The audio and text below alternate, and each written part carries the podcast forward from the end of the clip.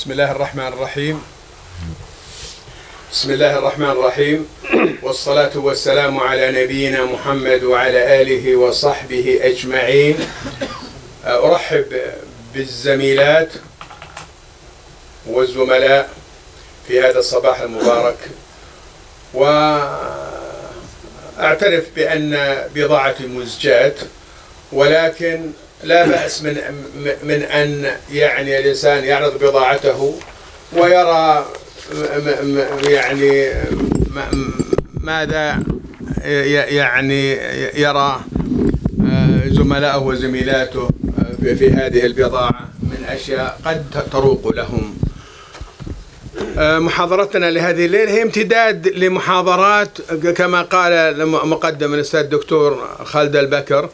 امتداد لمحاضرات شبيهة بدأناها بالجذور المحلية لقيام دولة الأدارسة في المغرب الأقصى. ثم بعد ذلك قيام الحركة المرابطية في الصحراء في غرب إفريقيا ثم بعد ذلك امتدادها للمغرب. ثم الآن نحن نتكلم عن حركة ابن توم محمد بن تومرت الهرغي. يسمى حين الفقيه السوسي لأنه من منطقة السوس جنوب المغرب. ومحمد بن تومرت لا يمكن نتحدث عنه قبل أن نتحدث عن نهاية دولة المرابطين وظروف سقوطها. الحقيقة ابن تومرت أول ما عرفته كنت طالب في الثانوي. كنت طالب في ثالث ثانوي تخصص تاريخ. نحن معتقين في التاريخ. فوقع في يدي كتاب لعبد الواحد المراكشي. وقرأته وذكرته أمام الأستاذ عدنان قدومي أستاذنا في التاريخ. وقال لي الحصة القادمة جيب لنا ثلاث صفحات أربع صفحات عن ابن تومرت. فلخصت أشياء تلخيص طالب يعني. وقدمته للزملاء وكنت أثني على ابن تومرت لأن عبد الواحد المراكشي هو هو طبعا مؤرخ الموحدين متعصب تعصب يعني أقدر أقول مقيت للموحدين. فأنا يعني يعني طالب بسيط وغرني ما قاله فيهم. ولكن بعد ذلك عندما تخصصنا وصرنا متخصصين في تاريخ المغرب تغيرت الصورة كثيرا كثيرا. الدولة المرابطية أنا دائما أقول لطلابي إنها يعني ماتت في عنفوان شبابها وقاست الأمرين في في الاحتضار. عشرات السنين وهي تحتضر. هذا الحقيقة حقيقة شيء لا أرى أن أن المتخصصين في تاريخ المغرب الأندلس ينكرونه. حركة ابن تومرت محمد بن تومرت الهرغي حركة سياسية مذهبية دينية الرجل جمع كل شيء جمع كل المتناقضات في شخصه.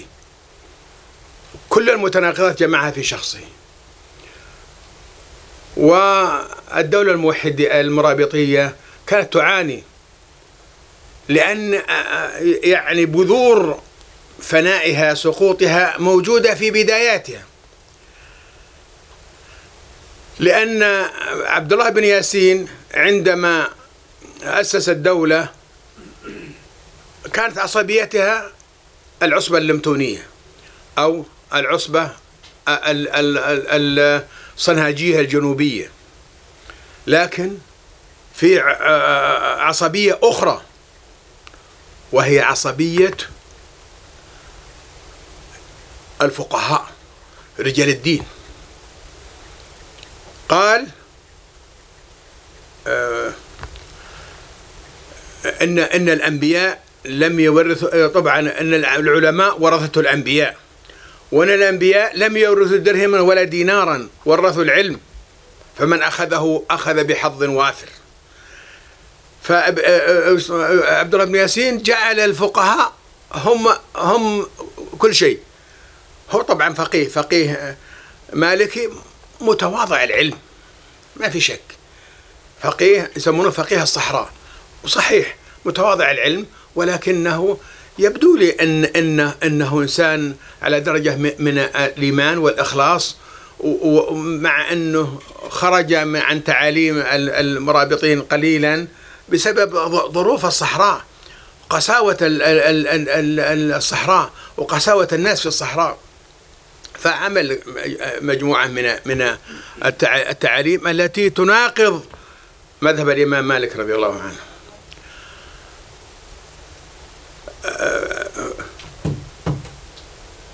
لما انتقل المسلمون أقصد المرابطون إلى الأندلس وجدوها يعني حياة رغيدة.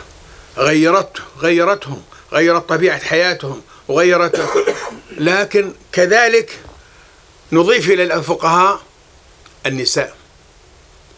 النساء السافرات والرجال المحجبون. اقصد أقصد الملثمون. فهذه كذلك آه، يعني بذرة من بذور آه، آه، فساد الدولة. عبد الواحد المراكشي حقيقة. يعني وضع في في في دولة المرابطين ما وضع مالك في الخمر. كل يعني مثلبة نسبها للمرابطين وهو خطأ كبير. ولذلك بدأت الدولة المرابطية تعاني خاصة بعد مجيء آه، اسمه علي بن يوسف. أبو الحسن علي بن يوسف الخليفة الثاني أو الأمير الثاني. ما هم خلفائهم؟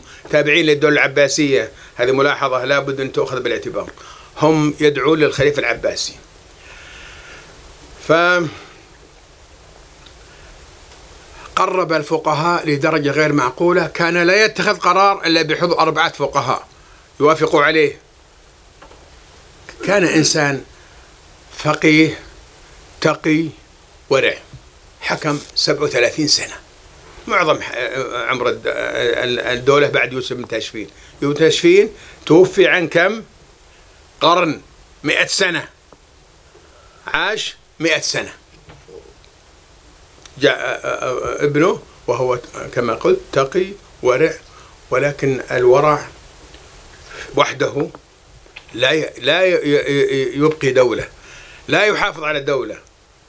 يعني إنسان طيب وإنسان آه، قلبه رقيق وإنسان دائما في عبادة ودائما في غزوات ودائما الدولة المرابطية الحقيقة الغزوات معظم هي هي ميزت نفسها بعد الزلاقة بالغزو. غزو الممالك النصرانية في, في, في الشمال. وفي النهاية ما كان عندها وقت للبناء. لذلك لما خرج آه، بن تومرت آه، يعني واجهته الدول المرابطية ولكنها كانت قد فقدت الكثير من عصبيتها خاصة العصبية آه، الصنهاجية الجنوبية. فقدت الكثير. صار فيها يعني وش اسمه خندق آه، يعني بين بين آه، أهل الجنوب الصحراء وأهل المغرب وأهل والاندلس صارت الأندلس هي هي المهد الحركة تغيرت مراكش والأندلس.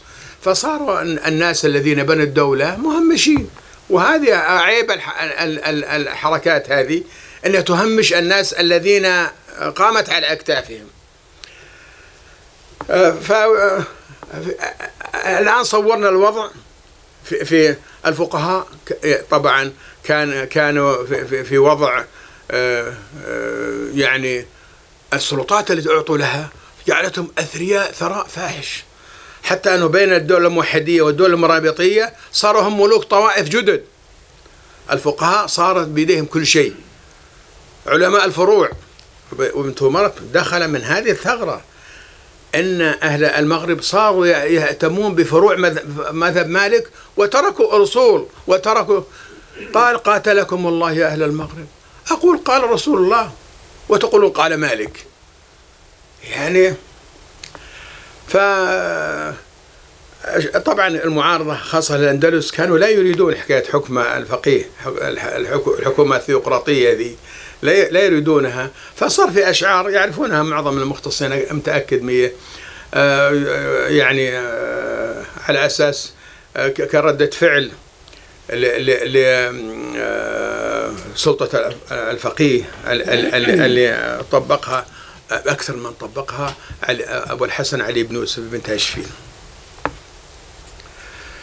يقول أهل الرياء لبستم ناموسكم كذب يدلج في الظلام العاتم. فملكتم الدنيا بماذا بمالك وقسمتم الدنيا بابن القاسم. وإلى آخره. ذكر أصبغ وأشهب وركبتم وجوه الدواب بأشهب وبأصبغ صبغت لكم في العالم. فكان فيه تململ.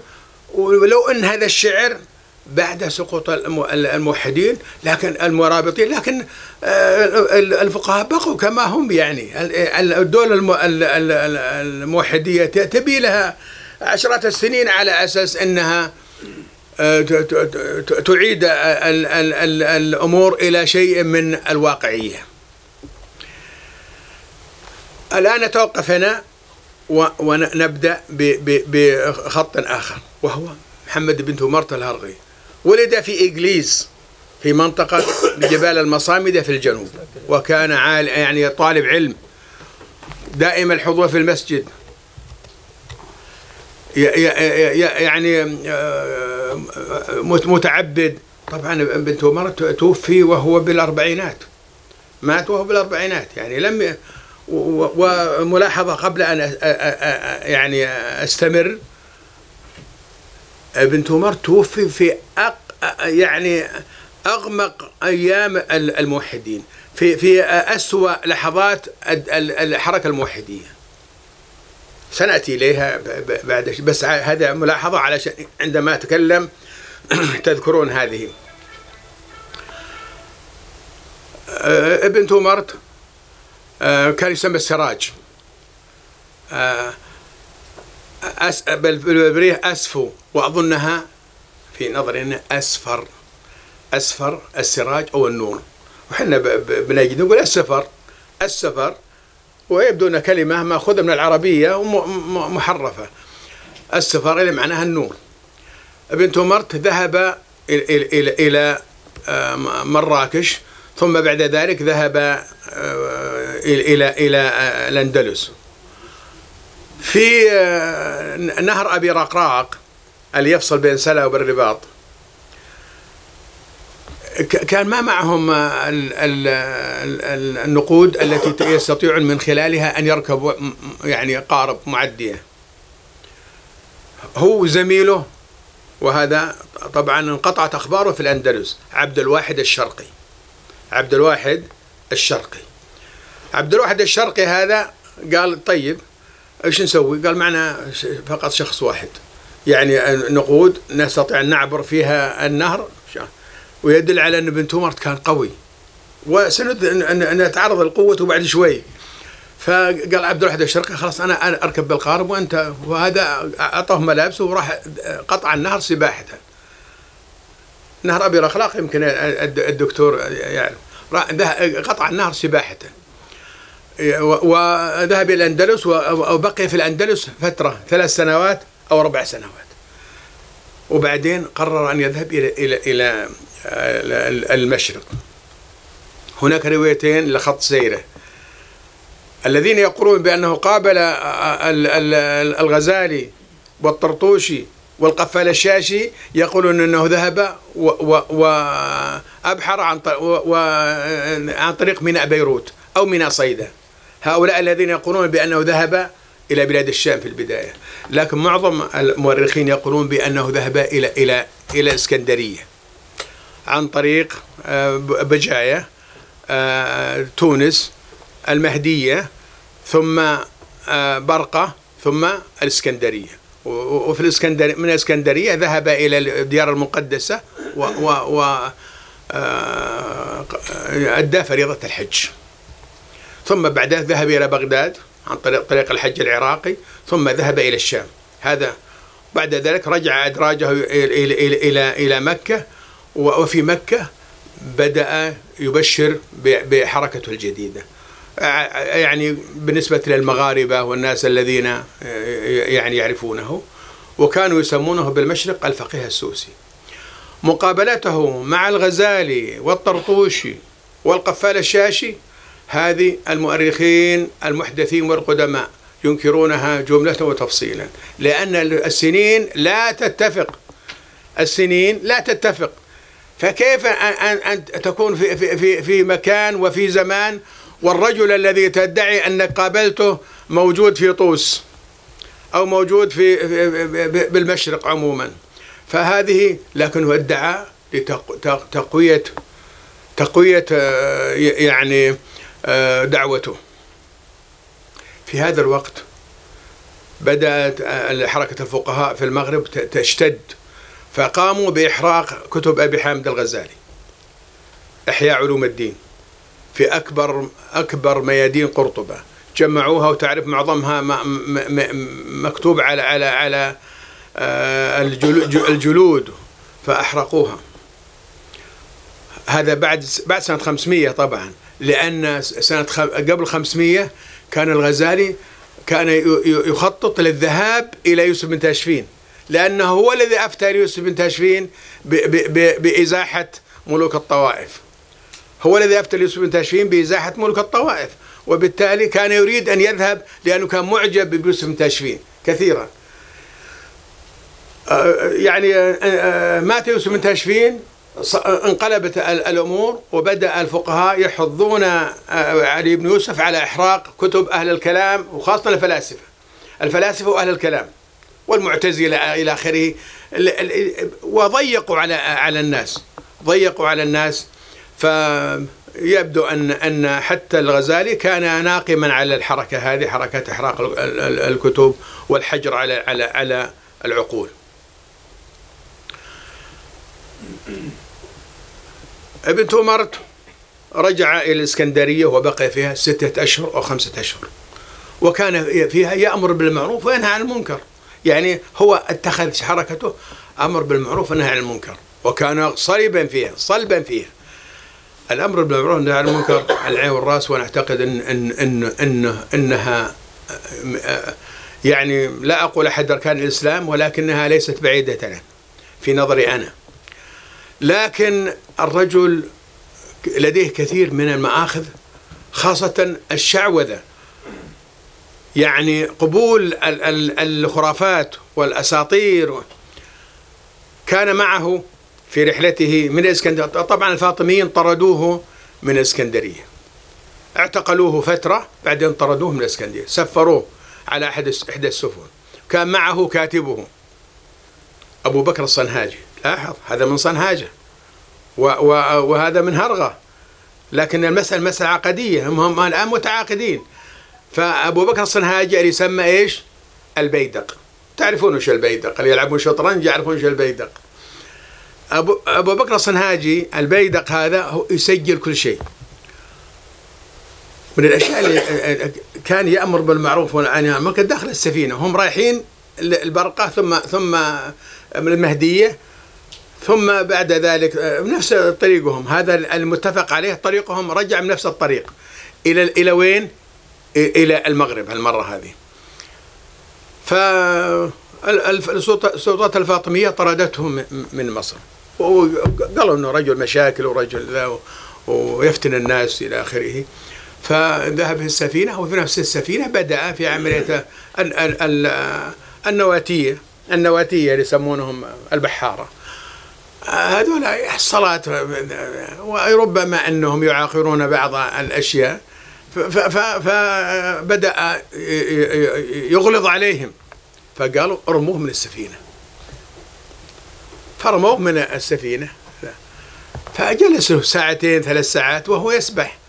وفي النهاية يعني رقد حالهم. كان أبو بكر الصنهاجي عندهم فوق في السفينة يعني. فأبو بكر يسجل كل شيء. فأرجعوا سكت.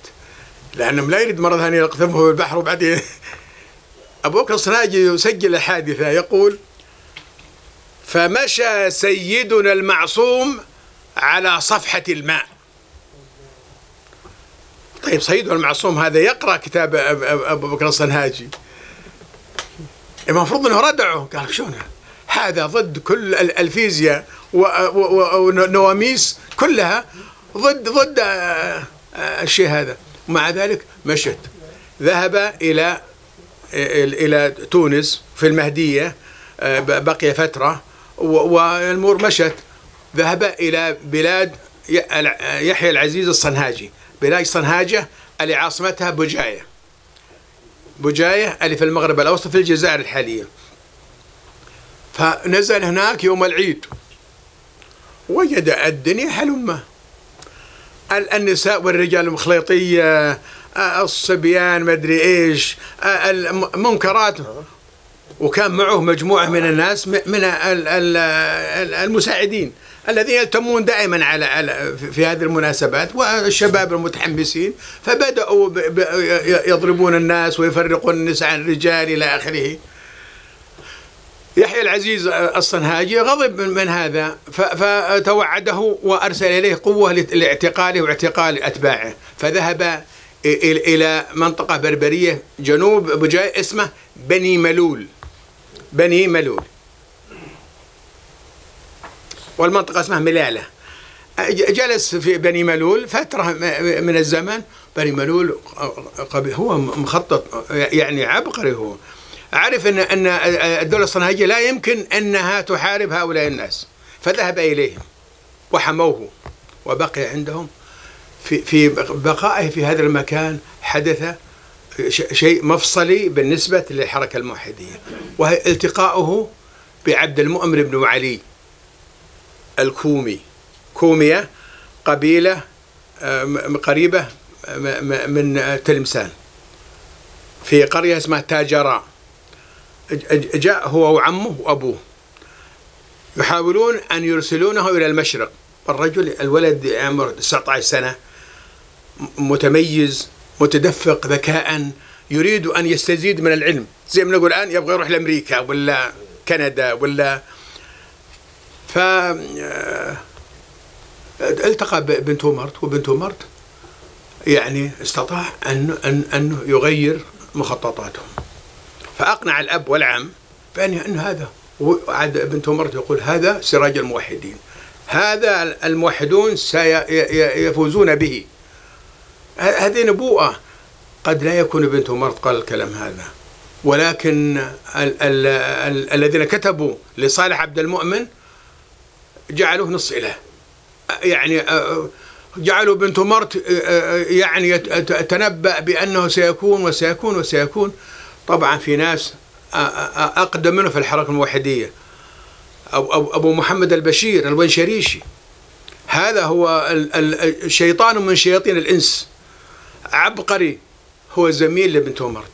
وكان ابن تومرت يستخدمه في إثارة يعني فضول الناس وتعجبهم وهذا شيء من الشعوذة كأنه مشعوذ فكان يأمر كان يطلب من من أبو محمد البشير أن أن يعني يقوم بحركات تدل على أنه آه، عيي يعني إنسان نص لفة إن أنه مريض. أو فيقرأ عليه بنت عمر وتمتم عليه فيتحول بنت عمر أبو محمد البشير وهو أساسا أساسا هو هو حافظ القرآن وعبقري فيبدأ يغرف من من بحر.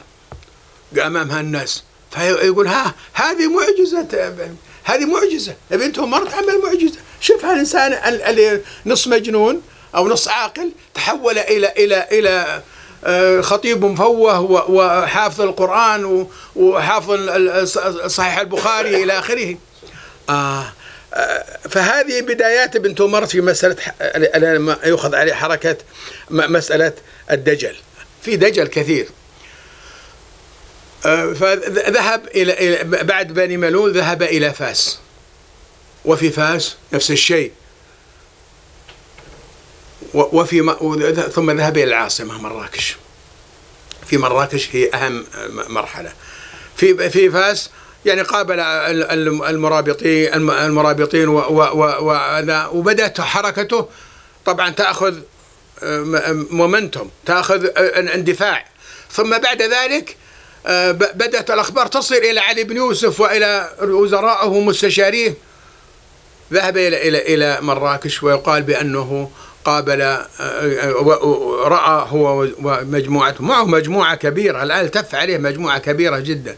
هو مجموعته أخت علي بن يوسف وهي سافرة ومعها وصفاته ذا على على العربات وعلى الخيول. فيقول بأنه تدخل في ذا وضرب آه، جواد أخت الأمير وسقطت من جوادها وذا. أنا أعتقد أن هذه هذه طبعا فيما بعد هذا أشياء عملت فيما بعد.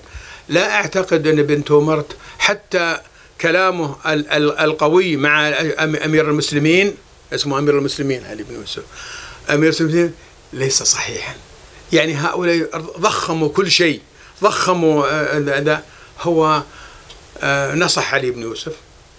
أولا في المسجد هو جلس في مكان أمير آه، أمير المسلمين. في المسجد ذهب تعمد أن يجلس في مكانه. فأتوا الحراس قالوا قلع أمش.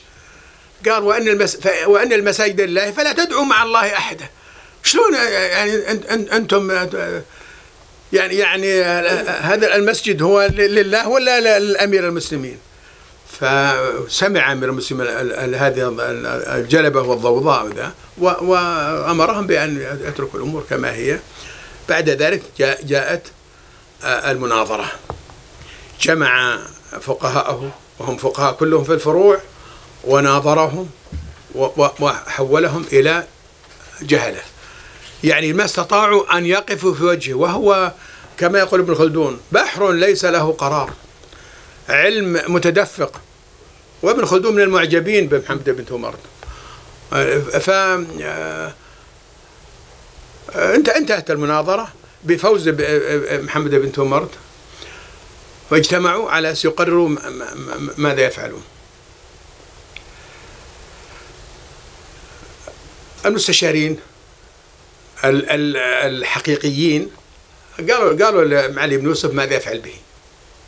مالك بن وهيب وهو عربي مستشاره أو وزيره قال هذا رجل لا تؤمن غوائله. اقتله ودمه في عنقي. قال كيف نقتل رجلا يقول ربي الله. أقول لك علي بن يوسف يعني إنسان فاضل ولطيف لكن اللطف لا لا يصنع دولة ولا يحمي دولة ولا يكتب لدولة الاستمرار. اقتل ودمه في عنقي هذا رجل لا تؤمن بوائقه. قال لا قال طيب اسجن. يعني ضعف في السجن إلى ما لا نهاية. قال ما السجن إلا أخو القتل. انتهينا واطلقوا سراحه. بإشارة آه، ينتان بن عمر اللي هو أحد القادة آه، وش اسمها المقربين من من علي بن يوسف وهو من الأسرة المالكة الأسرة المرابطية ذهب طبعا هو على أساس ما يلفت الأنظار بقي في مراكش عشرة أيام. ويقال أنه كان في المقبرة لأن المقبرة لها لها آه، رهبة لها هيبة لها وبدأوا يأتون إليه في القرافة.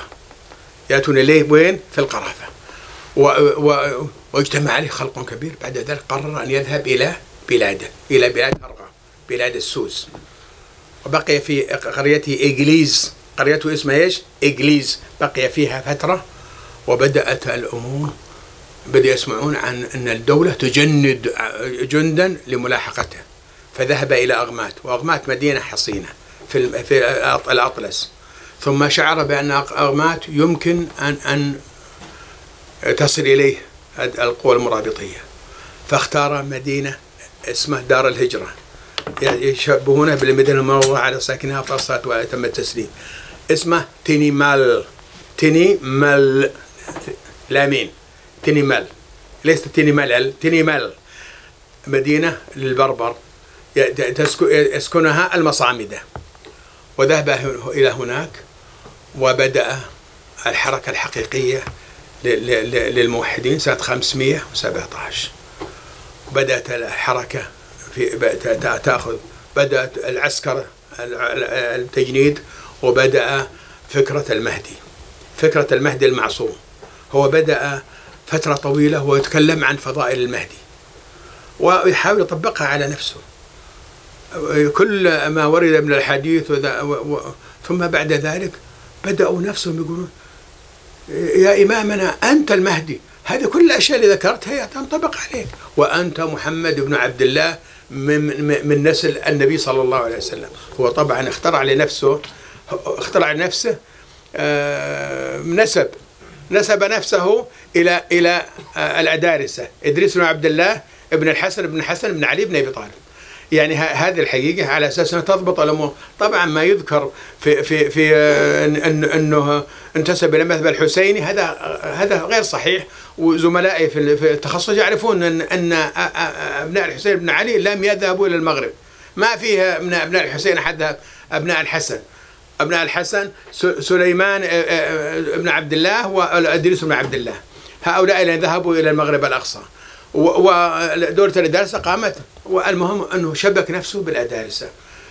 طبعا السلسلة غير صحيحة والمؤرخين في معظمهم 90% من المؤرخين لا يرون النسب صحيح. حتى نسبها البربري نسب مضروب يأتي على على آه، طريقتين. فأيهما نصدق؟ فهو اخترع نفسه نسبا على أساس أنه يكون من آل البيت.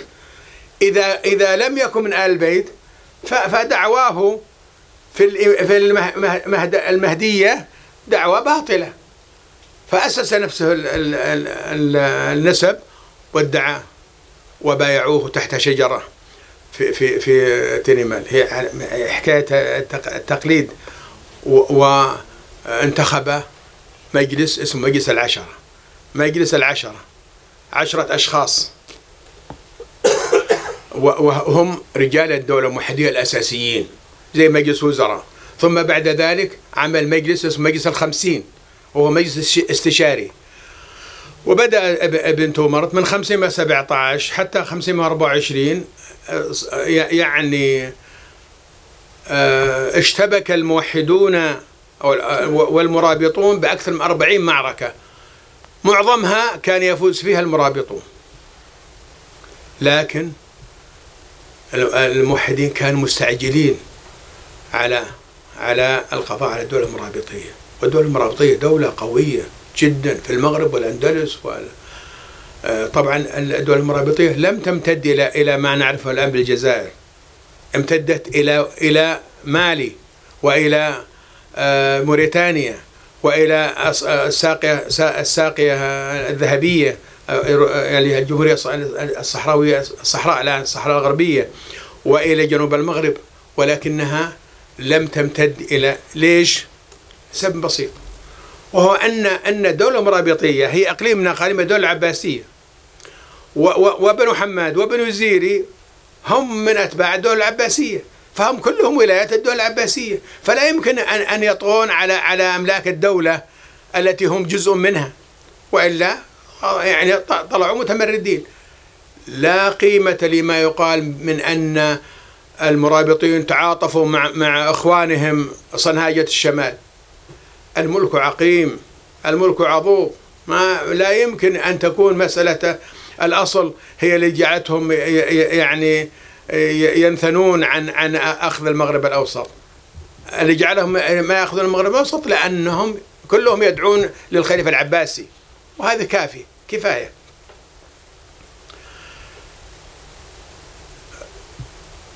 أرادوا الاستعجال على إسقاط الدولة. الدولة المرابطية سقطت سنة سنة 539 وحنا نتكلم عن 524 لم ت... سقطت سقوط مبدئي.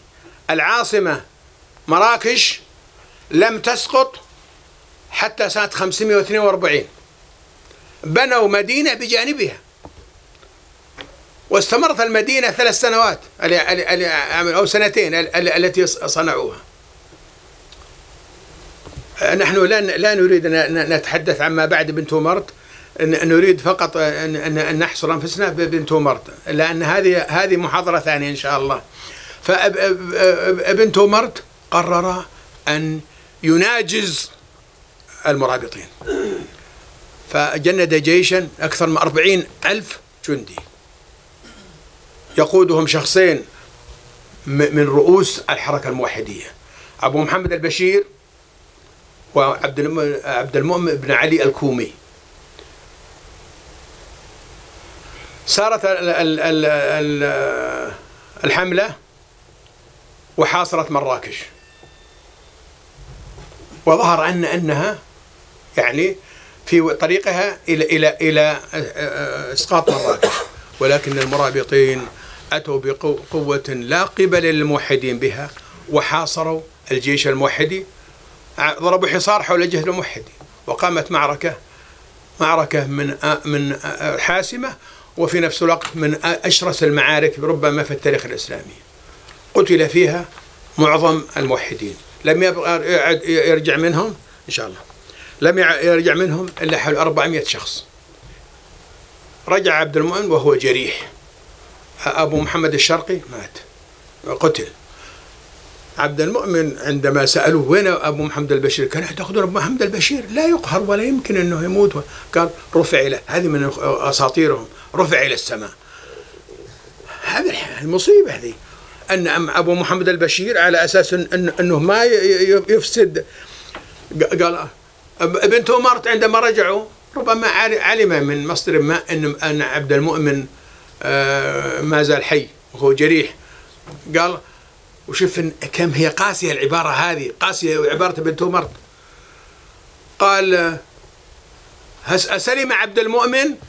قالوا نعم. قال لم يفقد أحد. أربعين ألف جندي.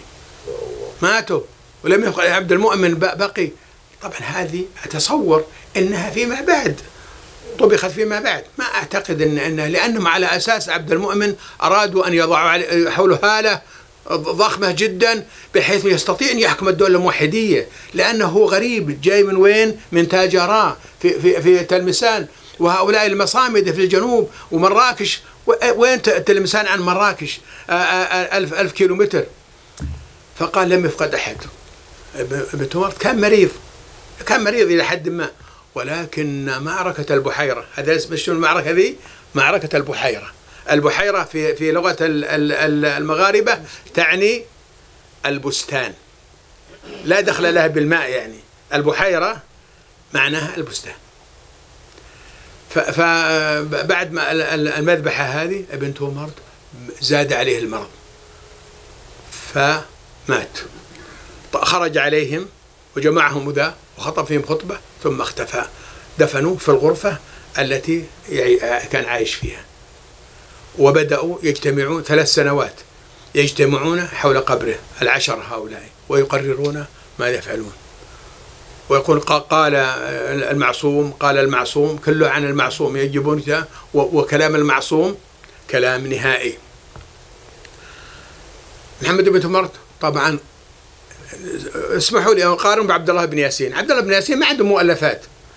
يعني فقيه بس ابن ابن تومرت عنده رسائل كثيرة جدا وعنده كتاب أعز ما يطلب. موجود محقق. وكتاب عقيدة ابن تومرت. وكتب كثيرة ها؟ والموطأ. والموطأ هو هو مختصر لموطأ مالك. يعني موطأ ابن تومرت. وله حوالي 20 رسالة و30 رسالة. الرجل مكثر ومذهبه مذهب الأشاعرة. أنا قلت لكم في البداية أنه جمع المتناقضات. هو من من فقهاء السنة ولكنه أشعري و آه، ظاهري وفي نفس الوقت يدعي نسب متشيع. حتى أن الشيعة الآن يقولون بأنه شيعي فاطمي يعني يدعونه الشيعة يدعون كل شيء. فيدعون بأنه أنه ليس سني هو شيعي هو هو جمع من كل شيء.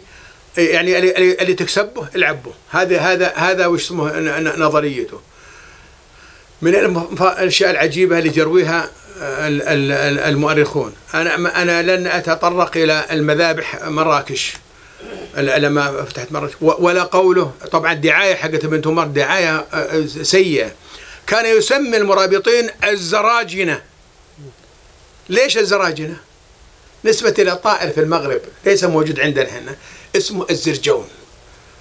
الزرجون هذا طائر أبيض في في صدره نكتة سوداء نقطة سوداء. فيقول هؤلاء المجسمة الكفرة آه، آه، بيض الثياب سود القلوب. تعرفون أن الملثمين يلبسون ثياب بيضاء كلها. فيقول هؤلاء بيض الثياب هؤلاء هذا نجسين. آه، بيض الثياب سود القلوب.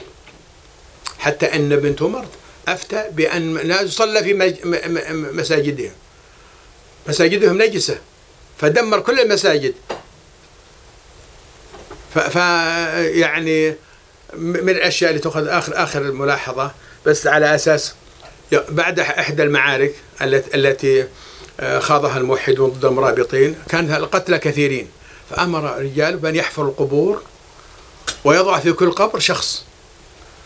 وذهبوا يعني يعني في غلس هو وجماعته والناس كلهم يعني مجموعة كبيرة من الناس. ووضع في كل قبر عمق القبور وضع في كل قبر شخص. ف يعني ارتفع على رابية ونادى بأعلى صوته. يا أهل القبور هل وجدتم ما وعدكم ربكم حقا؟ فبصوت واحد قالوا نعم. فطلب من من الرجال أن يدفنوا القبور. على هؤلاء الناس الذين قالوا نعم. هذه حقيقة أشياء يعني ما هي معقولة أبدا.